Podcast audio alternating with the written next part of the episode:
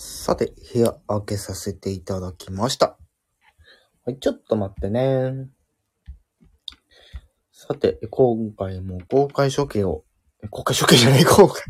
公開処刑、処刑したら開きませんから。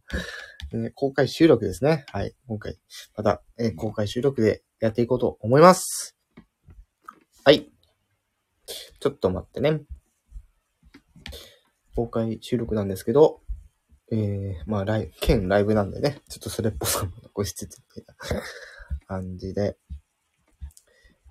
えー、はい、と。じゃあね、えー今回収録の方、やっていこうと思います。さて、えー今回もまた、日朝ヒーロー、ね、えー振り返り、そして感想レビュー、えーしていこうかなと思います。しかし、ね、私がこの日曜日の朝、この3つの番組を見ているってとこからも、ちょっとね、概要の方、えーざっくりね、お話しておきますと、今ね、あの、日曜日の朝8時半から9時がプリキュア、9時から9時半が仮面ライダーリバイス、あ、仮面ライダーね。で、え9時半から10時が、えースーパー戦隊という並びの、えーえーテレビ番組をやっているわけなんですけど、えー今日の放送分に関しましては、今日というか、え3月20日分の放送に関しては、プリキュアがちょっと今、えー、まあ、東映アニメーションに、まあ、ちょっとね、起きた事件が、ちょっと絡んでて、ちょっと今放送が伸びているというところで、まあ、4週分ね、えー、ちょっと、えー、伸びるということで、まあ、今回は、えー仮面ライダーリバイス、そして、えースーパー戦隊、えーなんだっけアバトロー戦隊、ドンブラザーズのお話の方、していこうかなと思います。ね。えー今回ちょっと私がちょっと仕事だったので、えーちょっと、えー夜のライブになってしまっております。だいたいこの時間にやったら来るんじゃないかなと思ってたんですけど、まあ来るかどうか別に、まあいいかなと。うん。アーカイブね、あの、残って今聞いてくださってる方もいるんじゃないかなと思うので、はい。早速、振り返りやっていきたいと思います。で、えー、仮面ライダーリバイスの方から行くんですけど、まあ、先週の方、ちょっと、ちょっとだけね、ざっくり言うと、最後の方ね、あの、大事が、えーホーリーライブに覚醒して終わるっていうところでね、次週に、えー行くっていうところになってたんですけど、今回そこから始まって、仮面ライダーリバえー仮面ライダーリバイス、今回が第27話、え止めろ、エボー君の暴挙と暴力の暴走。ということで、放送がありました。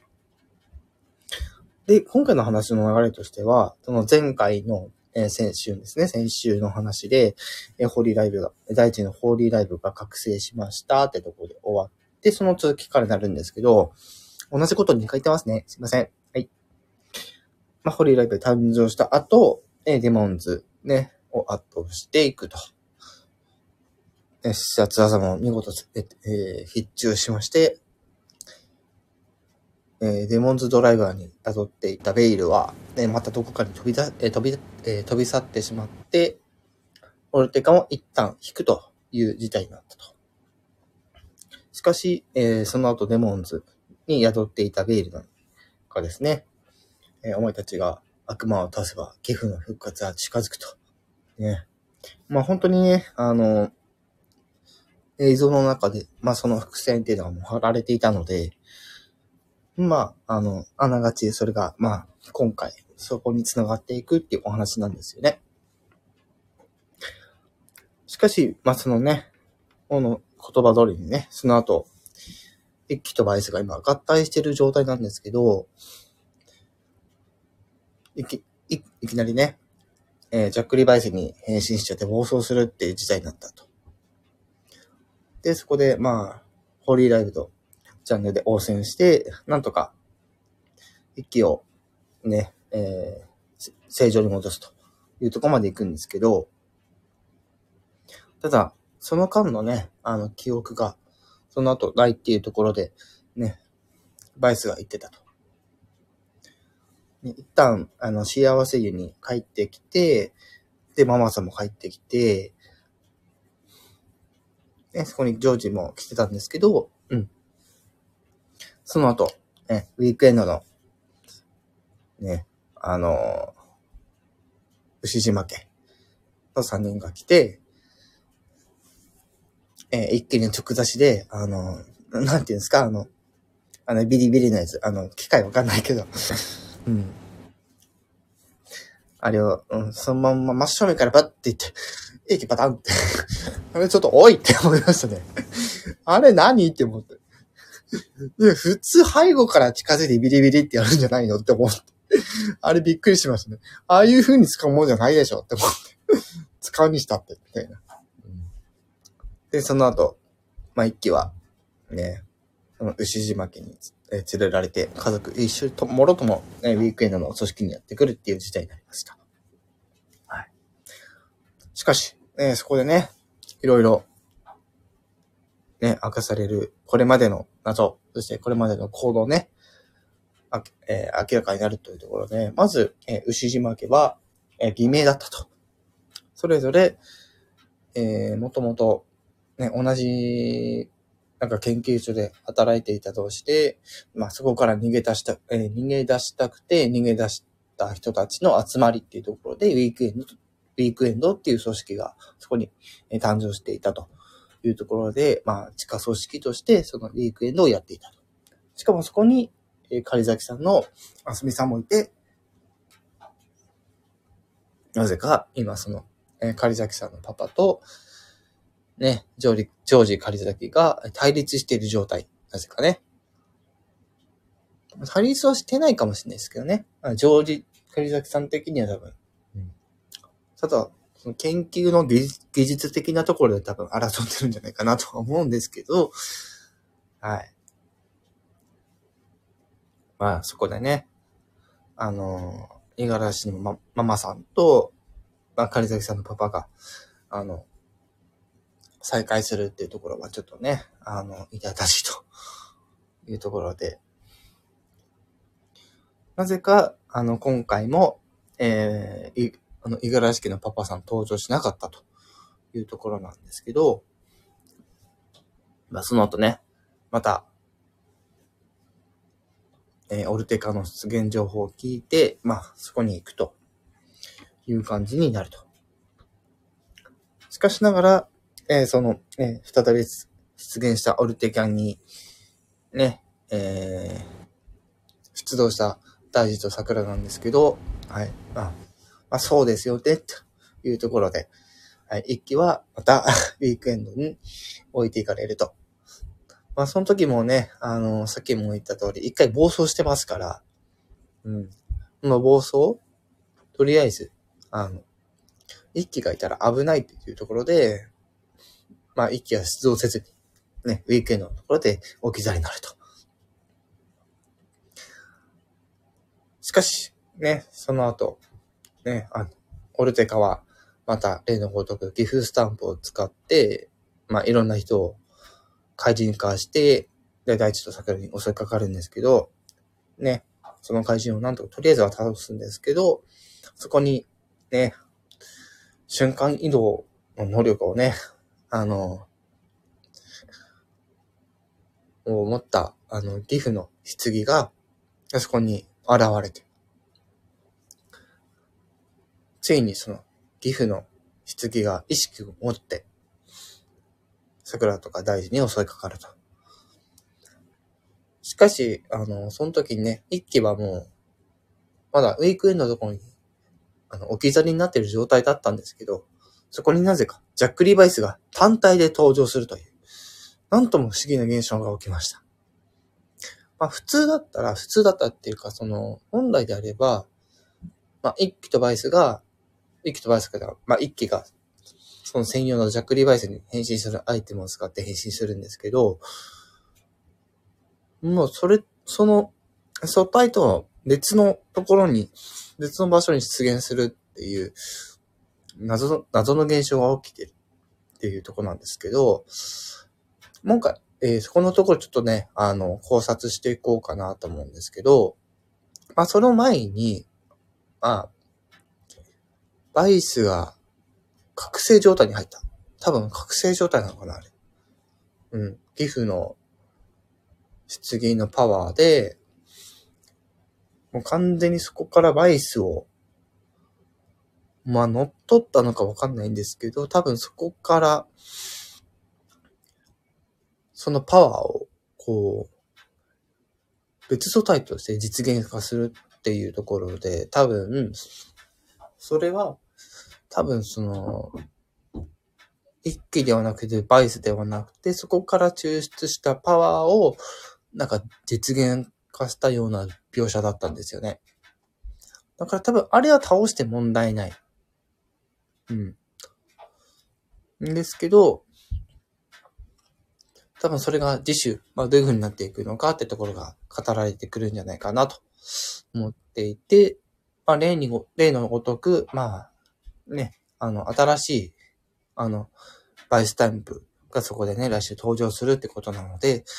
まあそこに繋がっていくんじゃないかなと思います。はい。今回ってちょっとね、この、今回の話を要約することが難しくてね、はい。まあだ、だいたいそんな感じというところですね。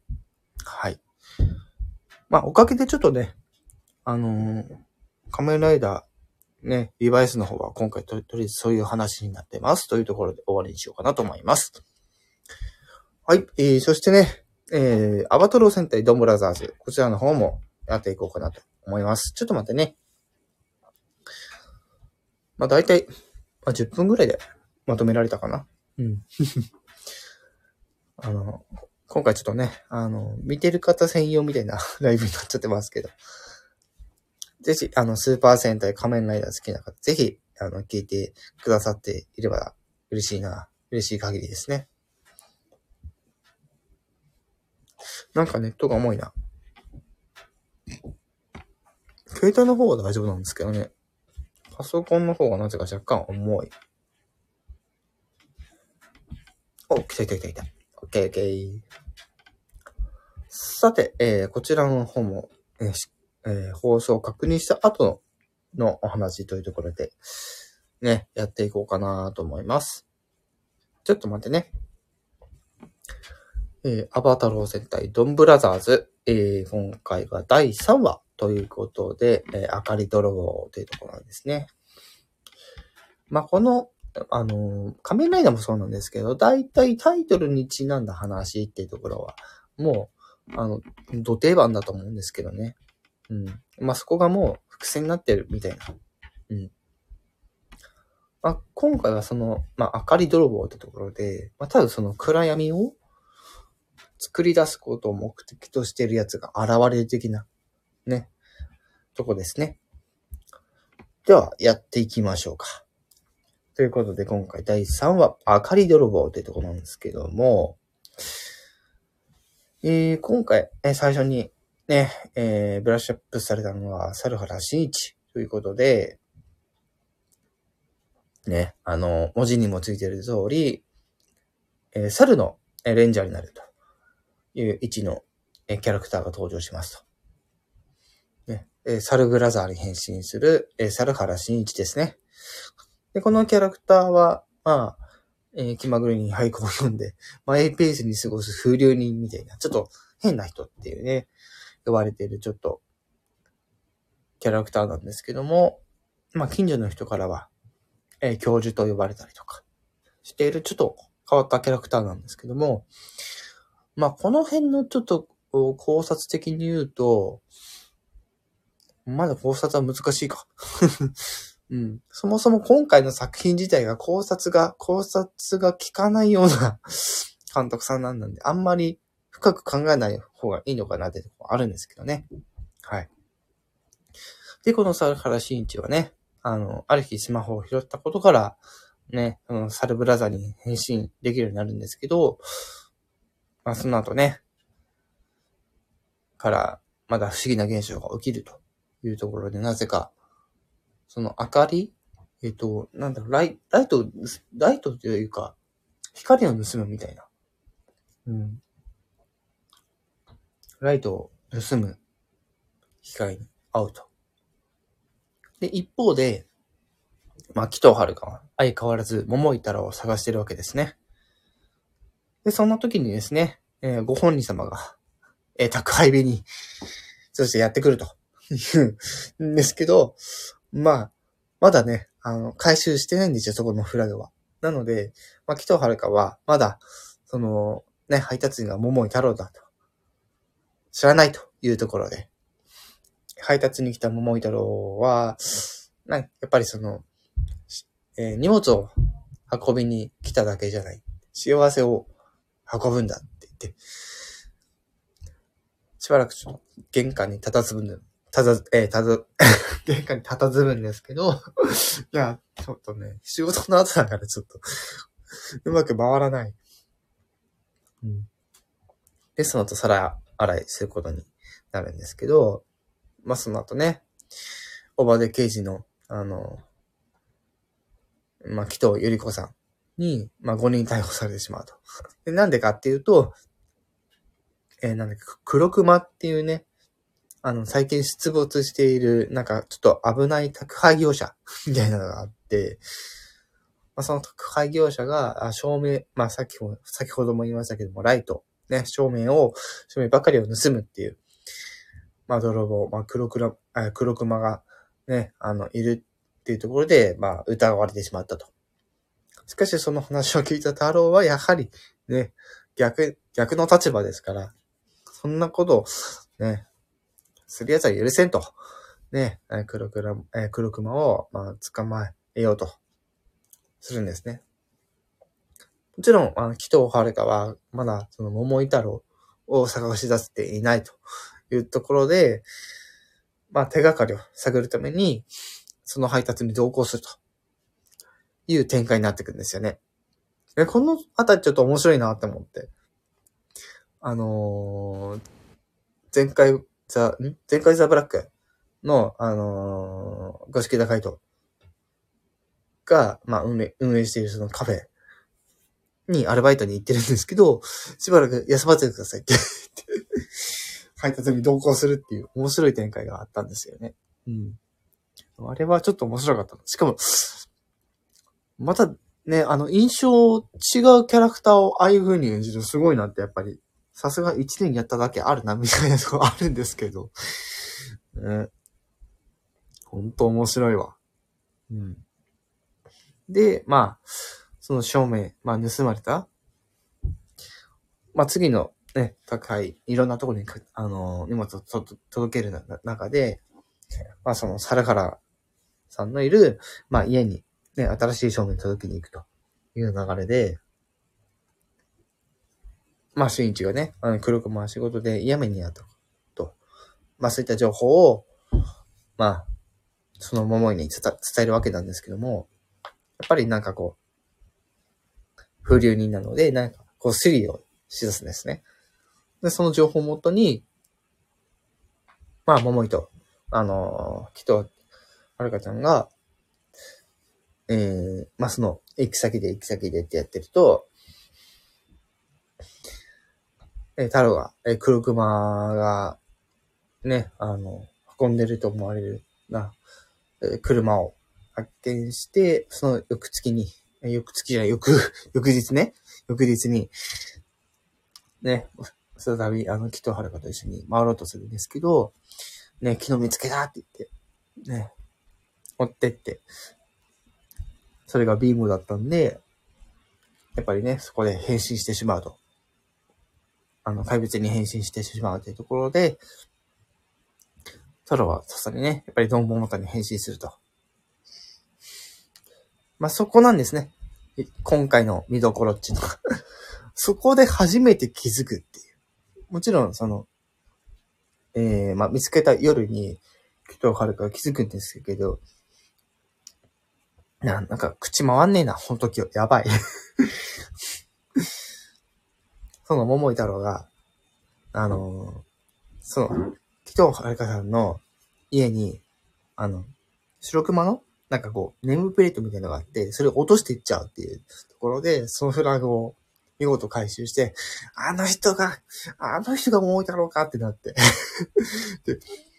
翌日それをね、解いてみて、そうだよって言って。ね。ね、で、その後にね、あの、怪物になった、ね、鬼にえー、変身して挑んでいくという感じなんですよね。うん。そして、まあ、その後ね、あの、ドン桃太郎に変身して、まあ、戦い、挑んでいくと。で、なぜかそこに他の3人も合流する。なぜ、謎の力で合流するっていう。あれなんだろうなって一瞬思いましたね。でも、あそこをちょっと考察ししていきたいと思うんですけど、あ、いわゆるその桃太郎の能力なんじゃないかなって私はちょっと思ってるんですよね。ぶっちゃけ。あんまり考察ししない方がいいとは思うんですけど、ご都合主義的なものなのかなっていうのもあったりはするんですけど、多分そうなのかなって思いながら見てました。ね、いよいよね、あの5人が揃ったってところなんですけど、案の定まだ、あれは出てこないというところで。うん。今回、ほんとね、今までの戦隊と全然違う。うん。全然違うし、なんかこれまでのあの戦隊って、仲間、最初の仲間揃ったら、なんとか戦隊、なんとかじゃみたいな感じでやるんですけど、それ今回まだね、あの、1回しかないんですよ。しかも、あの、まだ5人揃ってない状態でやってたりするんで、まだちゃんと5人揃ってなんか、アバタロー戦隊、ドンブラザーズみたいなのが、まだないんですよね。それがね、いつ見られるだろうっていうのはちょっとワクワクもんなんですけどね。っていうんで、まあ、怪物になった鬼と戦っていくんですけど、そこに、はい、3人目の幹部、ね、敵幹部登場というとこなんですけど、案の定、えー、まあ、その敵幹部に先を、え越されてしまうというところで、そう、えその人は戻らない人となってしまいました。えーこういうところが今回ちょっとまた一つ面白いところなのかなって思ってるんですよ。あのー鬼になってしまった人間を消すっていう立場の、まあ、敵側の考えと、それを助けようとする、まあ、ドンブラザーズの存在っていうのは、今後多分対立していく。もちろんそれ、鬼にしたのって、まあ、その、ノートの仕業なのかなって思ったりするんですけど、実は今回そうでもないみたいなんですよ。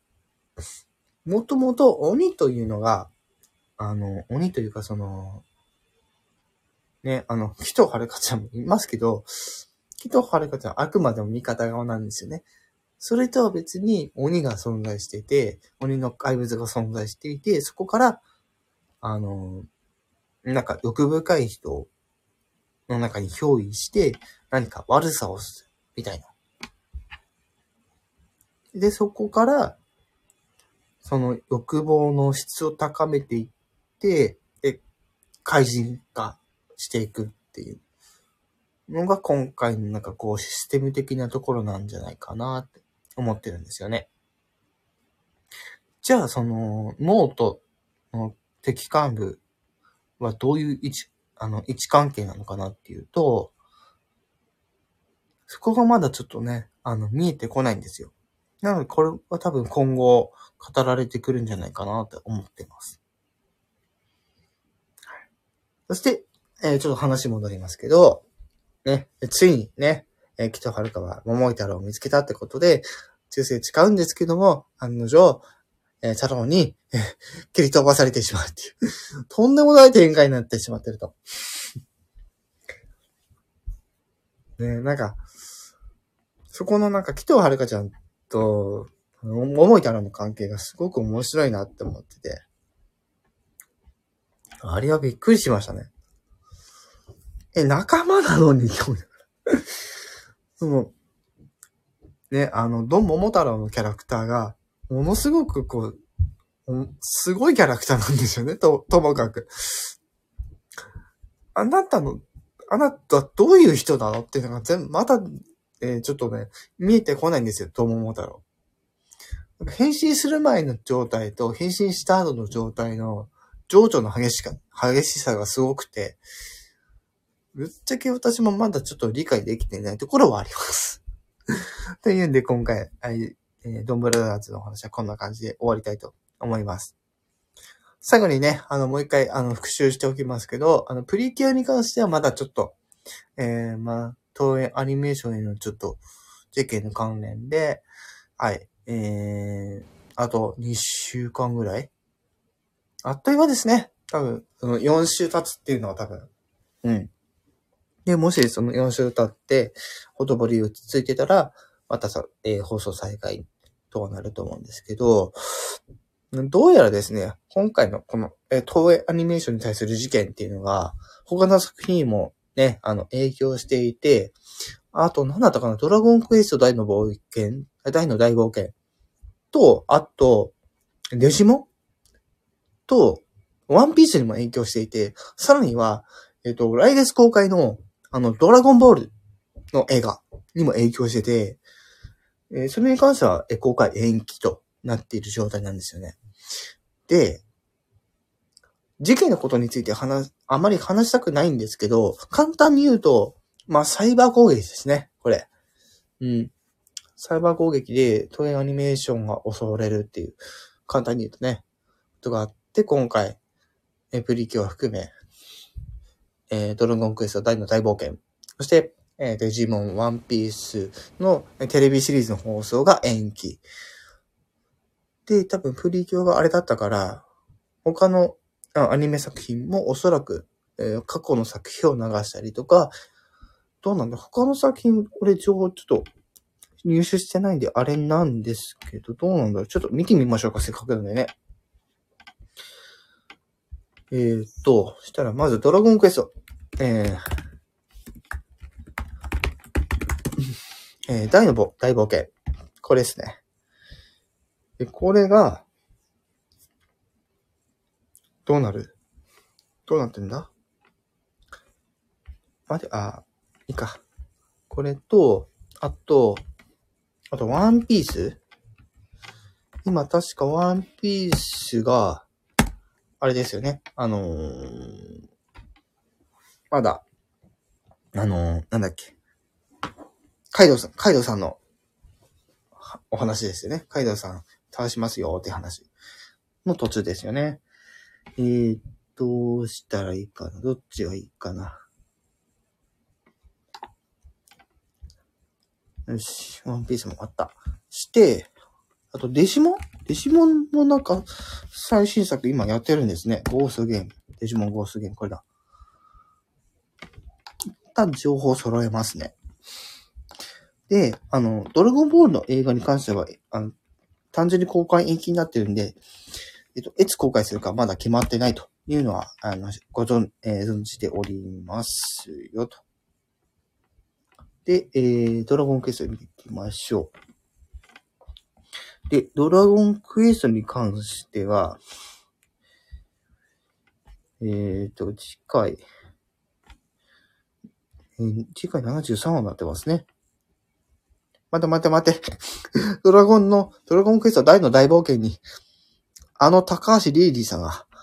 の情報が入ってる。出るんだ。俺あの人好きなの。やばい。ちょっと興奮する。やめてあげてって。なんだろう、あらすじ見ればいいかな。ニュースに載ってないんですよね、なぜか。3月5日が72話。で、その翌週、中で、えっと、ちょっと音流れるの怖いな。で、ちょっと待ってね。ちょっと今、映像をちょっと確認してますが、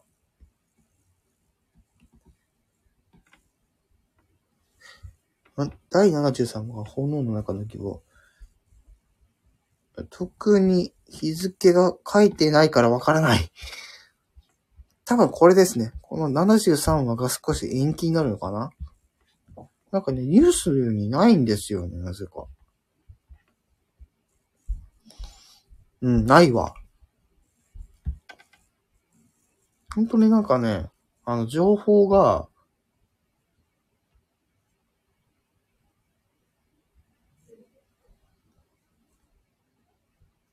なんかほんとね、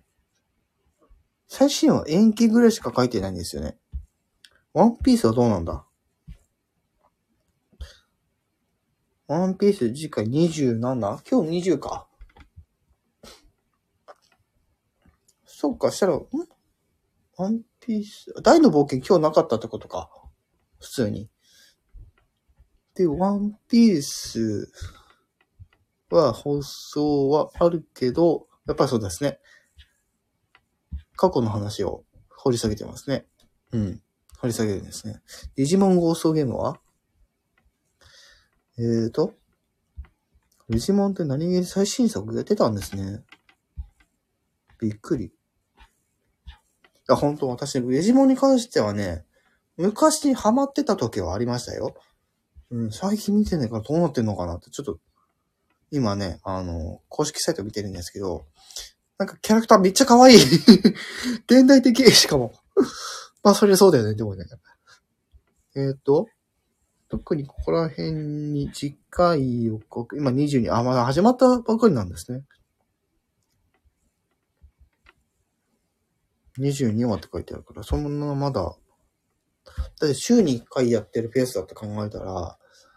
だって今、だいたい1ヶ月に4話ぐらいでしょ？でもう少し半年ぐらい？そろそろ中間 ?1 年放送のやつだったらだいたいそのぐらいですよ。で、えー、あらすじ？ニュース？あ、あらすじをしたら変なとこ行った。待って、ニュース、ニュース。こっち？こっち見てるわかるあ、3月分の情報がない。さここも単純に最新話延期か。じゃ、ここは多分そんな、うん引っ張んないのかなえ、そんなもん？いや、多分放送するけど、多分ここも過去の話ですね。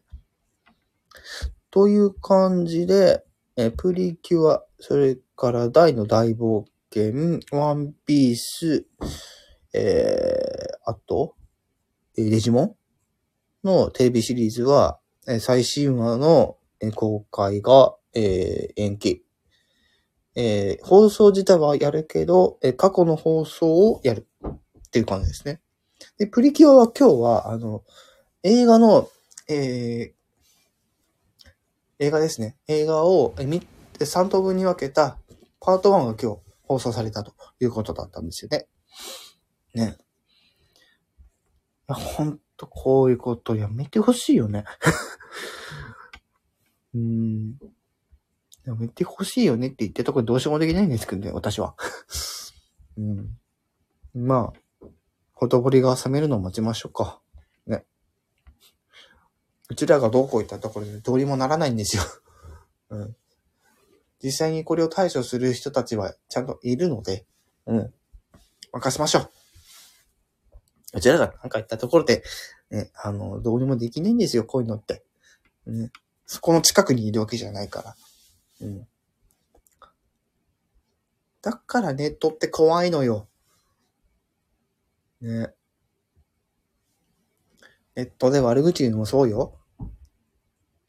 ね。ダメですからね、そんなことしちゃ。でも私も人間ですからね。もう何があるか分かったこっちゃないですよ。うん。という感じで、ちょっと、えー、今回は、まあちょっと30分過ぎてしまいましたけども、はい、えー、仮面ライダーリバイ、仮面ライダーリバイス、そしてスーパー戦隊のアバタロー戦隊、ドンブラザーズの最新話のお話。そして、えー、昨今の情報であった東映アニメーションへのサイバー攻撃に関するちょっとしたお話をさせていただきました。ということで今回はこれにて終わりたいと思います。公開収録にご付き合いくださった皆様ありがとうございます。そしてアーカイブで聞いてくださっている皆さんもありがとうございます。今後もよろしくお願いいたします。では。